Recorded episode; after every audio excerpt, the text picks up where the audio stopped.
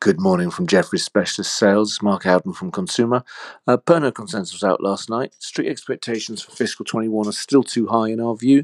It's come down from plus 18% EBIT growth to plus 12, uh, but we're at plus 2.4. Uh, a similarly cautious tale on Beiersdorf. Uh, we've recut our numbers after that very weak half one.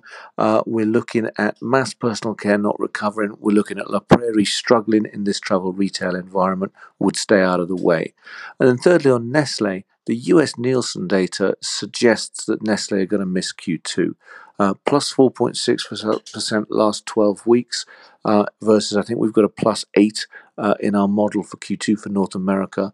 Uh, add on to that some risk of double counting online, some risk to emerging markets, uh, and Europe probably seeing a similar shape. And I think Nestle could easily deliver a minus 3 or minus 4 uh, versus the street at plus 0.3. It's not priced for that.